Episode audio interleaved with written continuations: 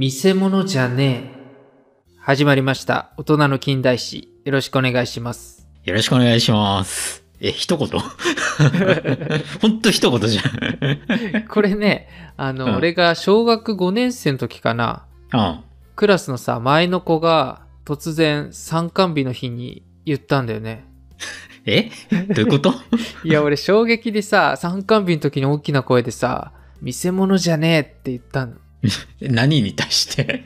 いや、だからさ、その、うん多分参観日っていうなんかふわふわしたさ、あの、なんかふわふわ感あんじゃん。うん。それのなんか多分葛藤なのかもしんないけど、俺たちは見せ物じゃねえぞみたいな？うん、なのかなっていうのはさ、あの、うん。これを思い出したのがさ、この前ね、ちょうど子供のさ、幼稚園の参観日行ってきたのよ。うん。そしたらさ、あの、なんか、一つ一つ課題をこう、グループでこうクリアしていくってやつなんだけど、うん。ここでさ、なんか、親の前で、まあ、3、4人とかグループ組んで、うん。歌を歌わなきゃいけないっていう課題があって。で、やっぱりね、嫌な子は本当泣き出しちゃうわけよ。うん。で、うちの子もさ、案の定、歌いたくないっつってさ、うん。下向いてさ、ずーっとずーっと時間が過ぎてって、うん。その時にさ、この、見せ物じゃねえっていう言葉を思い出しちゃったんだよね。まあね、やりたくもないことをやらされてるわけだからね。うーん、ね、まあ難しいけれどもね、参観日がさ、悪いっていうわけじゃなくてさ、うん。なんかやっぱ子供の時のさ、こういう言い知れぬ葛藤ってあるよねっていうお話でした。いやーね、小賀太郎もきっとそういうことがあるんだろうと。いやいやいや。ちなみにこの大人の近代史は見せ物なんで。あ、まあ確かにね。これ、これ見せ物じゃねえとか言ったらな、ちょっとな、お前らアホなのかみたいなさ。確かに。まあ、ということで、今回は中丸がどんなチラ見せをしてくれるのか楽しみです。え、チラ見せ？あ、それ小賀太郎の趣味じゃん。やめろなんかやめろチラ。チラ見せ好きとか言ってたもんね。言うわけないだろ。えっと、今日は大正政変やりたいと思います。大正政変。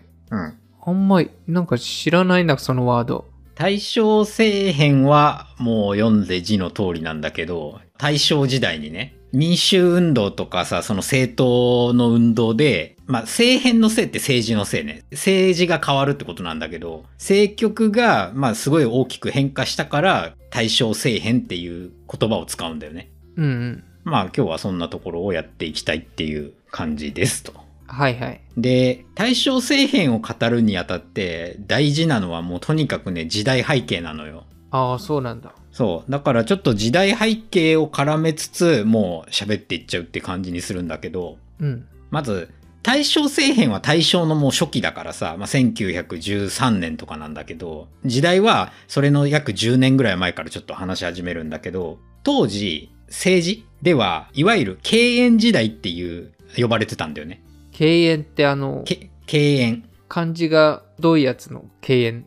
んあ、もうこれひ人の名前では、あの、桂太郎の桂と、西園寺金持ちの縁。あ、そういう語呂合わせなんだ。そうそう、敬遠時代。うん。で、あの、もうさっき二人の名前言っちゃったけどさ、この桂太郎と西園寺金持ちが交互に首相にこうね、変わる変わるついた時代が、まあ約10年ぐらいあったんだよ。ああ、はいはい。そう、これを敬遠時代って言って、で、この敬遠時代ってね、まあなかなか、なんだろうな、いいか悪いかはまあちょっと置いといて、こう、西園寺金持ちも桂太郎も政治家としては敵対してる。まあ敵同士なんだよ。要はもうライバル政党みたいな感じだからイメージとしては。なんか今の日本で言うと、だから自民党となんかもう他の野党どこでもいいけどさ、みたいなそんな感じの関係だからイメージとしては。はいはい。そう。ここがだから手を結ぶってことは基本的にはなかったんだけれども、ただ、この性的同士が、まあお互いちょっとこう妥協し合ってて、結果政治が安定してたんだよ、この敬遠時代って。ああ、はいはい。だからさ、もう真っ向から全否定するわけじゃなくて、まあ妥協してこの辺はもう認めようみたいな、そんな感じで、うまいことやってたんだよね、とにかく。うんうん。で、ちなみに桂太郎は、いわゆるあの、山形有朋派なんだよ。はいはい。反発政治、もう、もろ反発政治の人間なんだよね、桂太郎っていうのはだから。うんうん。で、ちなみに桂太郎ってさ、首相についていた在日数で言うと、安倍さんに次ぐ第2位なんだよね。あ、そうなんだ。そうそう、安倍さんが抜いちゃったからさ、あれなんだけど、それまでは1位だったわけよ。えー、この人が？そう、桂太郎は在日数2886日で歴代2位なんだよ。えそう。まあだからそんな、ちょっとすごいかすごくないかはちょっと置いといて、まあそれだけこう、歴代でも長い、こうね、首相をやった人なんだよね。ー、はいはい。で、まあ反発政治だからさ、いわゆる朝鮮主義思想っていう思想の持ち主で、うん。簡単に言うと、まあ議会がさ、こう政府の政策にでっかい影響を与えてくるのを気に食わないっていうような考えなんだよ。はいはい。これって今で言うとおかしい話じゃん。うんうん。民主主義のさ、国でさ、議会がさ、なんか政府にこう口出ししたらさ、いや、うるせえなこいつらみたいな感じでさ、思ってるような人たちなわけだから、要は朝鮮主義って。うんうん。そう。だからまあこれは当時のあの反発政治が時代の流れで起きていたっていうか、あった思想っていう感じなんだよね。反罰ってあの、罰ってあれ、財閥の罰のこと？あ、そうそう。藩の罰ってこと。だから、昔のさ、その、藩とかの、なんだ、長州藩とか薩摩藩とかさっていう人たちをさ、そっちの派、そっか。そうそ財閥に反対するものかと思ってた。う。何それ？そうそう。だから、長州族とかさ、薩摩族みたいなのがいたわけじゃん。当時って。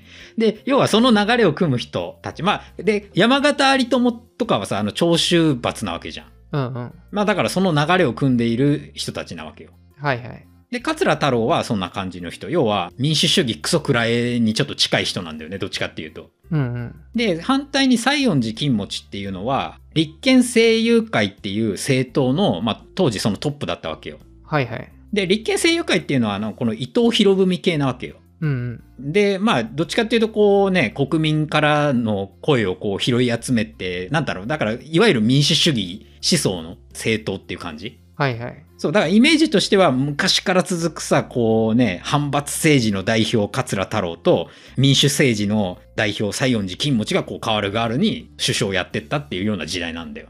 はいはいはい。で、ただね、これちょっと先に言っちゃうけど、西園寺金持ちは、あの、なんか桂太郎にめちゃめちゃ利用されまくっちゃってた感じはすごいあるんだよね。はいはい。桂太郎がうまかったのか、西園寺金持ちが、まあちょっとね、ダメだったのかっていうのはちょっとわからないけど、結果的になんかそういう見方をされちゃうというか、そういうような時代なんだよね。はいはい。そう。で、ちょっと、組閣のところから始まるけれども、第一次がまず桂太郎内閣から始まるのよ。うんうん。まあ、この前にあの総理大臣やってたのって伊藤博文なわけよ。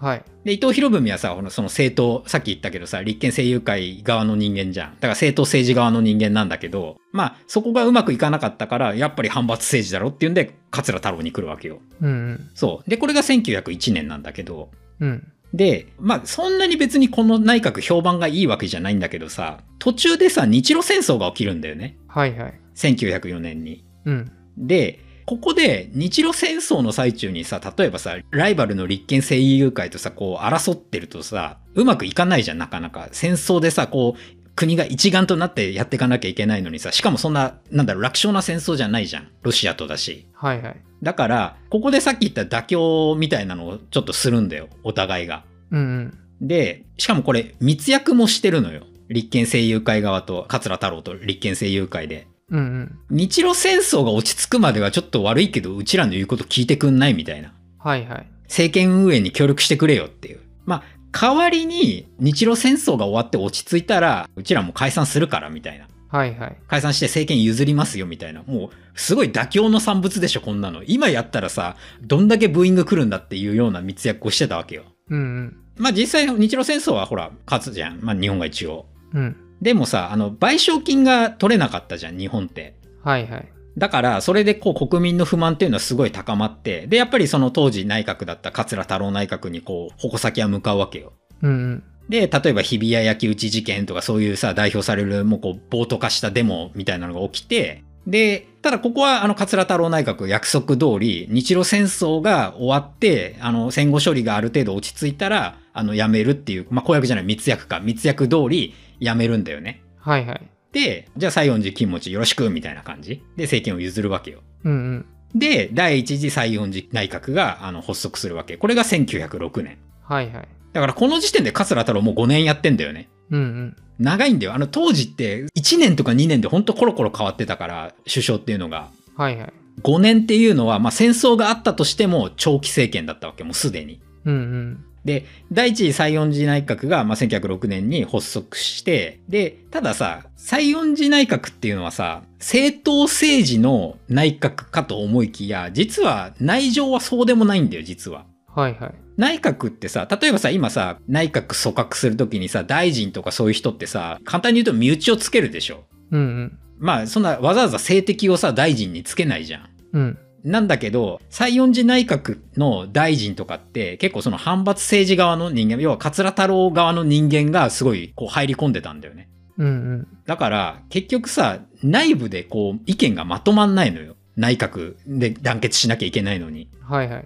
で、なんかこうね、戦後のさ、こう不況があったからさ、その不況をなんとかするために産業の振興とかにすごい力入れるんだけど、なかなかこうね、戦後不況は強くって空回りしちゃって、支持率もこうね、あんまりこう得られないまま、内部にもめっちゃ敵がいるわけじゃん。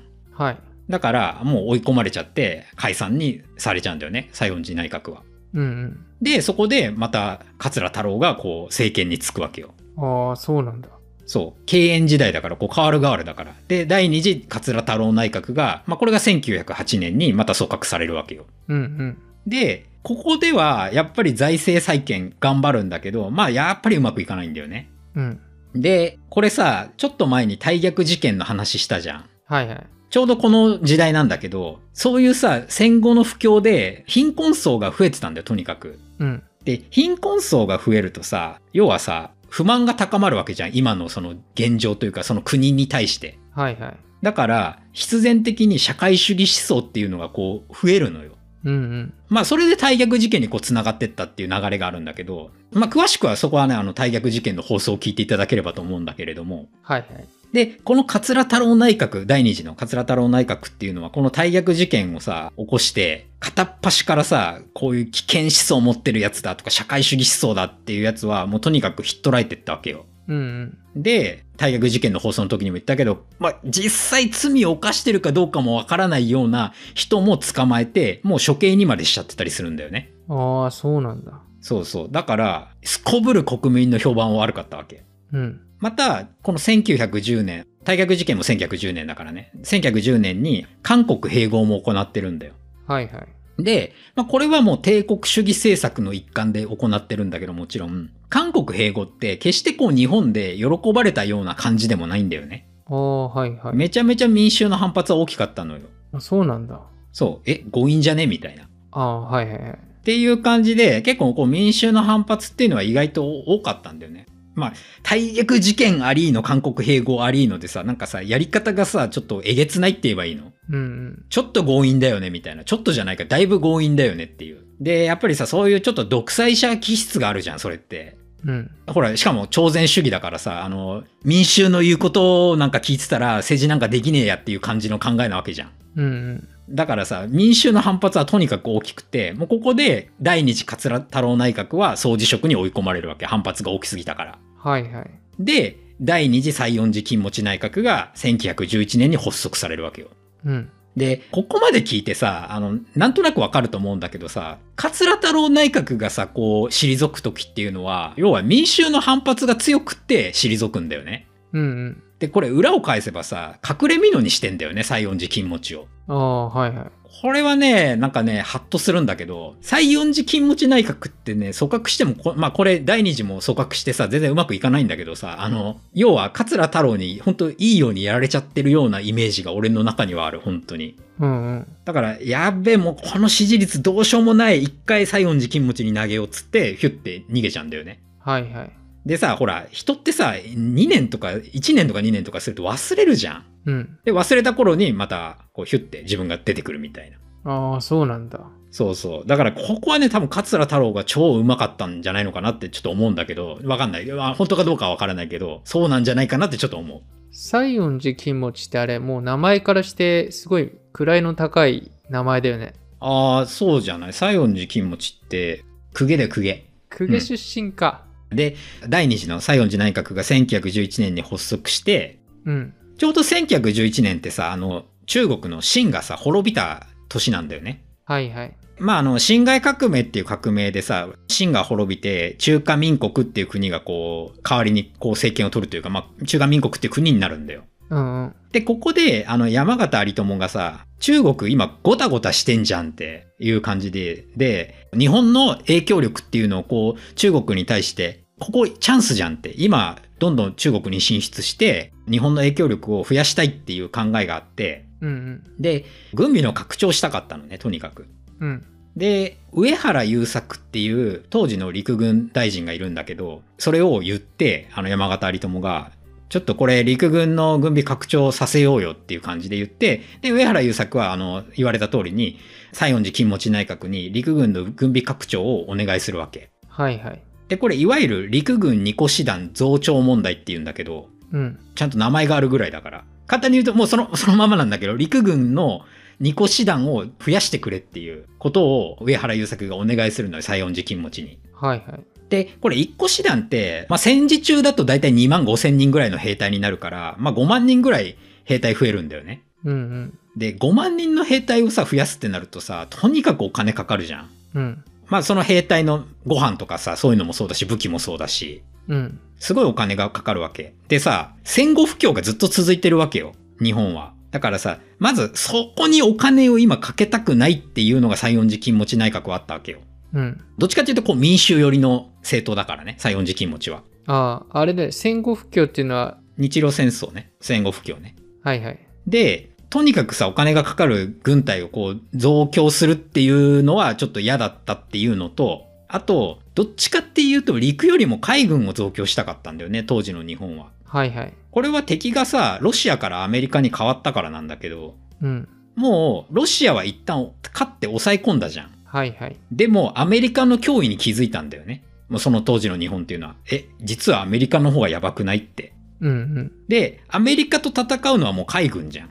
うん。陸軍いら、今いらないとは言わないけどさ、陸軍よりも海軍なんだよ。とにかく海軍力を高めないと、今度はアメリカの脅威にさらされるぞっていうんで、海軍を強化したかったの、とにかく当時の日本は。はいはい。だから、今、どっちみち軍隊やるなら海軍だし、陸軍にそんなお金使いたくないよっていうんで、断るんだよ、西園寺金持ちは。この上原優作の申し出を。うんうん。で、ここで上原優作が、じゃあもういいよ、俺陸軍大臣辞めるからっつって、辞めちゃうんだよ。で、辞めて、かつ、陸軍からはもう公認の陸軍大臣出しませんって言うんだよ。うん。で、これ何が問題かっていうと、当時あった軍部大臣現役武官制っていう制度があって、うん。あの、これもともと山形有朋が作ったんだけど、あ、そうなん。時に作ったんだけど、軍部大臣っていうのは、現役の陸軍の大将とか中将から選ぶ必要があるっていうような制度なのよ。はいはい。でさ、陸軍が公認の陸軍大臣を出さないって言ったってことは、つまり、もう現役の大臣選べないんだよ。うんうん。大臣がいないってことは、もう内閣は組閣ができない。はいはい。つまり強制終了。うん。っていう感じで、西園寺金持ち内閣は組閣できないから、総辞職をしたっていう。はいはい。これ、やばいっしょ。だってさ、軍隊がさ、こうしろっつってさ、それに反対したら、じゃあやめますって、軍隊の言うこと聞かないんだったらやめますって言えちゃうわけだから。うんうん。で、現に西園寺金持ち内閣は総辞職させられたから、これで。はいはい。そう、だからこういう結構やばいものがあったんだよね、当時。だからもう軍隊がね、内閣のその解散権を握ってるようなもんだよね。そうそう。だから、この上原優作が辞めて、もう次も出さないからっつったから、もう組閣できなくて終わっちゃうんだよ。うんうん。まあ、そういう感じで西園寺金持ち、第二次の西園寺金持ち内閣も終わると。はい。で、ここでまた桂太郎内閣、第三次桂太郎内閣が出てくるわけよ。ああ、そうなんだ。でもさ、これおかしいじゃん、普通に考えて。あの、国民がみんな思ったんだけど、え、そんな感じでやめさせといて、また陸軍側の人間が来るのみたいな。桂太郎って、あの、そっち側の人間だから。はいはい。辞職に追い込んだ側のさ、人間がさ、しれっと内閣組閣しちゃうんだよ。うんうん。そんな、なんか、非道がまかり通っていいのかっていう。まあ、もうそもそももうこれ軍部の独裁でしょってなって。うん。民衆がめちゃめちゃ反発すんのよ。で、これはさ、あの、第二次の桂太郎内閣であったさ、あの、例えばさ、大役事件とかのさ、民衆のさ、怒りっていうのがまだ収まってないわけよ。全然1年2年の話だから。はいはい。だから、またこいつかみたいな感じになったわけよ。民衆は。また桂かみたいな。うん。いい加減にしろみたいな感じで、桂太郎ってとにかくもう人気がなかったわけ。あ、民衆から。そう、民衆からの人気はとにかくなかったの。で、反対に立憲政友会、まあ要は西園寺金持ち側っていうのはどっちかっていうとこう民衆のための政治みたいな感じのところがあるから、立憲政友会の影響力っていうのはどんどんどんどんそれに反比例していく形で影響力が強くなってったわけね。うんうん。だから、桂太郎は、ちょっと立憲政友会危ないなってなって、その立憲政友会に対抗するために、立憲同志会っていうね、政党をこう立ち上げようとするんだよ。はいはい。でさ、もうこれがもう致命傷になるんだけど、ほぼほぼ。立憲政友会と桂太郎がさ、うまくやれてたのはさ、妥協があったからじゃん。うんうん。まあ、なんだかんだ、ちょっとお互い、なーなーでやってこうよっていうさ、この敬遠時代のさ、なんだろうな、シーソーゲームみたいなさ、感じのところがあってさ、うん。で、それだから良かったのにさ、もう立憲同志会っていうものを立ち上げようとしたってことは、もう立憲政友会とめちゃめちゃ戦う気満々じゃんみたいな。はいはい。対抗するために作ろうとしてるからね、そもそも。うん。だから、もうそういう今までの妥協っていうのがこう水の泡に帰して、立憲政友会の尾崎幸夫とか、あの立憲国民党の犬飼剛っていうのが、県政擁護罰族打破っていうスローガンをこう掲げて、桂太郎内閣への反対運動っていうのを起こすんだよね。はいはい。で、これがいわゆる第一次護憲運動って呼ばれてて、うん。まあもう桂太郎内閣の批判だよ、もう簡単に言っちゃうと、この第一次護憲運動っていうのは。はいはい。ちゃんと憲法とか守れよみたいな。で、もう罰族政治なんかもうコリゴリだみたいな。うんうん。で、内閣不信任案を提出しようとするんだよ。もう、だから立憲政育側とかがもう、えもうダメだ、こんな桂太郎内閣なんかダメだっつって内閣不信任案提出ってやりそうになったから、桂太郎は議会を、はい、ちょっと議会停止しますって言って、何日間かこう提出することを宣言するのよ。はいはい。出せないようにするためにね。うん。で、出せないようにして、その間にこう民衆を収めようとしたのよ。だからちょっとこう民衆の意見を取り入れますせみたいな感じのこう姿勢を出そうとしたんだけど、もう全然もう収まる気配がなくって、はい。民衆がもう暴徒化して国会をこう取り囲んで、もうデモしちゃうような、うんうん。もう危険な状態だったわけ。立憲同志会をこう立ち上げようとしてたじゃん。で、そこにこう加わってた議員とかが、あの、国会取り囲まれてるからさ、民衆に。うんうん。襲撃されちゃうんだよ。入ろうとすると。はいはい。やばいでしょ。だからもう国会に登院できないんだよ。ええっていうぐらいもう危険な状態になっちゃって、これはやばいぞと。で、しかもデモの一部は暴徒化して、警察署とか交番をこう襲撃したり、あとは政府寄りのさ、記事、新聞社、記事を出す新聞社とかをやっぱりこう襲撃したりっていう感じで、とにかくもう暴徒にも、ね、なってきちゃって、社会的にこれはもう無理だってなってくるわけよ。はいはい。で、桂太郎はそこで諦めて、総辞職するわけ。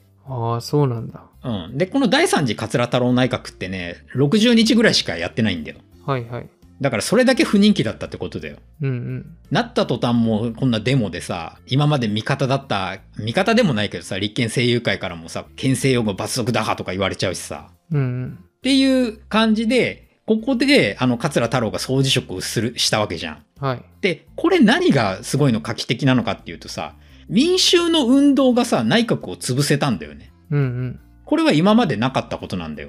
あそうなんだ。そう。民衆の力っていうのがここまで強くなったんだよ。要は。だってね、百姓一揆とかはさ、と昔はあったけどさ、まあ別にさ、百姓一揆をしたから政権が倒れるってこともないわけじゃん。うんうん。ただ、民衆の運動で内閣を潰したっていうところが画期的というか、もうなんか、そこまで日本っていうのはこう民主主義の国になってったってことなんだよね。はいはい。で、ここまでの流れをいわゆるこの大正政変って呼ぶんだよ。ああ、そうなんだ。そうそうそう。で、もうまとめに入っちゃうんだけど、うん。ちなみにまとめに入る前に、あの、桂太郎って、これで内閣総辞職するじゃん。はいはい。で、この後ね、1年ぐらいでね、死んじゃうんだよね。亡くなっちゃう病気で。ああ、そうなんだ。そう。で、立憲同志会っていうこう政党をさ、立ち上げようとしてたんだけど、それは桂太郎が亡くなった2ヶ月後ぐらいかなに決闘はされるんだけど、要は桂太郎としては、そういうものもこう立ち上げるところに立ち会えなかったっていうね。最後はかわいそうというかさ、まあなんかそんな感じの人なんだよね。うん。で、大正政変のまとめの方に入るけど、はい。大正政変のやっぱこう意義としてはさ、さっきも言ったけどさ、まあ民衆の意見っていうのはさ、その反発政治の人間とかがこう多く入り込んでる中、政権内にね、うんなかなかさ、こう反映されな、されにくかったんだよ、時代としては。はいはい。でも、民衆とかそういう政党の力が強くなって政治を大きく動かした。まあ要は内閣をこう辞めさせるぐらいまで強くなったっていうところで、この大正政変っていうのはすごい画期的な事件だったんですよっていうところと、あとは、まあこれに乗じてさ、民主っていうのはさ、ちょっとこう、俺たち力ついたんだなってちょっとこう自覚してくるわけよ。はいはい。だからさ、政府に対してどんどんこう民主主義的な政策っていうのを求めるようになっていくわけね、民衆側が。うん。だからこれがいわゆるあの大正デモクラシーって呼ばれる動きになるんだけれども、ああ、はいはい。この大正政変以降っていうのは、この大正デモクラシーっていう呼ばれる動きっていうのがこうどんどん活発になっていったっていうところで、この大正政変っていうのは結構その皇族にまで影響を与えたっていう流れになるんだよね。はいはい。そう。まあちなみにこの後あの、山本権兵衛内閣になるからさ。うん。で、山本権兵衛内閣はさ、海軍側の人間だからさ、陸軍のこう流れも一応切れるんだよね。ここで。はいはい。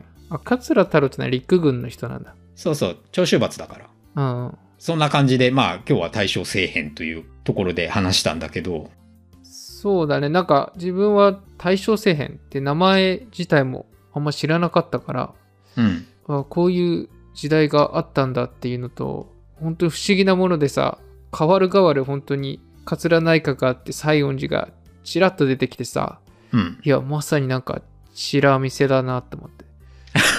そこに戻るんか。いや、ちょっと長丸そこをかけてんのかなと思っちゃったんだけど。いやいや、でもね、さ西園寺内閣さ、あの、チラ見せじゃないぐらい長いんだよ、意外と。2年とかやってるからね。うん。2年ぐらいはやってるから、1時も2時も。はそう、意外と、まあなんだろう、チラ見せにしちゃ長えよ、みたいな。あ。あ、そうなんだ。うん。まあ最後の桂太郎内閣第3次はチラ見せぐらいだけど、60日ぐらいだからね。あ確かに。うん。いや、でもすごいね。でもなんか、それで、その後さ、でも結局さ、うん。あの226とかさ、うん。軍部がこう暴走するっていうことが起こってくるわけじゃん。うん。まあでもあれか、それも民衆は逆にそっち側に乗ってたのかな、流れが。そうだよね。結果論みたいな感じになっちゃうけどさ、結局、民衆は戦争を望んでたっていうところはあるじゃん。まあ確かにね、誘導されてた感もあるけど、そう、なんか戦争をする軍部の方にさ、どんどんどんどんこう考えが寄ってっちゃったっていうかさ、うんうん。ね、まあおかしなものでね、なんかどこからそうなっちゃったんだろうっていうのをこう紐解いていくのも面白いかもね。ああ、確かに。うん。いや、なんか、本当に民主主義の国になったんだっていうのが少し感じられる出来事だったね。そう。だから、ここぐらいまでは日本ね、ちょっと良かったんじゃないかなと思うけど、やっぱこの後ね、軍部にこう偏ってっちゃうのがどんどんどんどんね、まあ、いい思いしちゃったからなんだろうけどね、戦争でやっぱり。っはいはい。ていうのはあると思う。うん。まあ、ということで、今回は大正政変でした。はい。よかったら、この番組をフォローしていただくと、配信された時にお知らせが行くので、ぜひ気軽にフォローしてみてください。はい。よろしくお願いします。それでは最後まで聞いていただいてありがとうございました。ありがとうございました。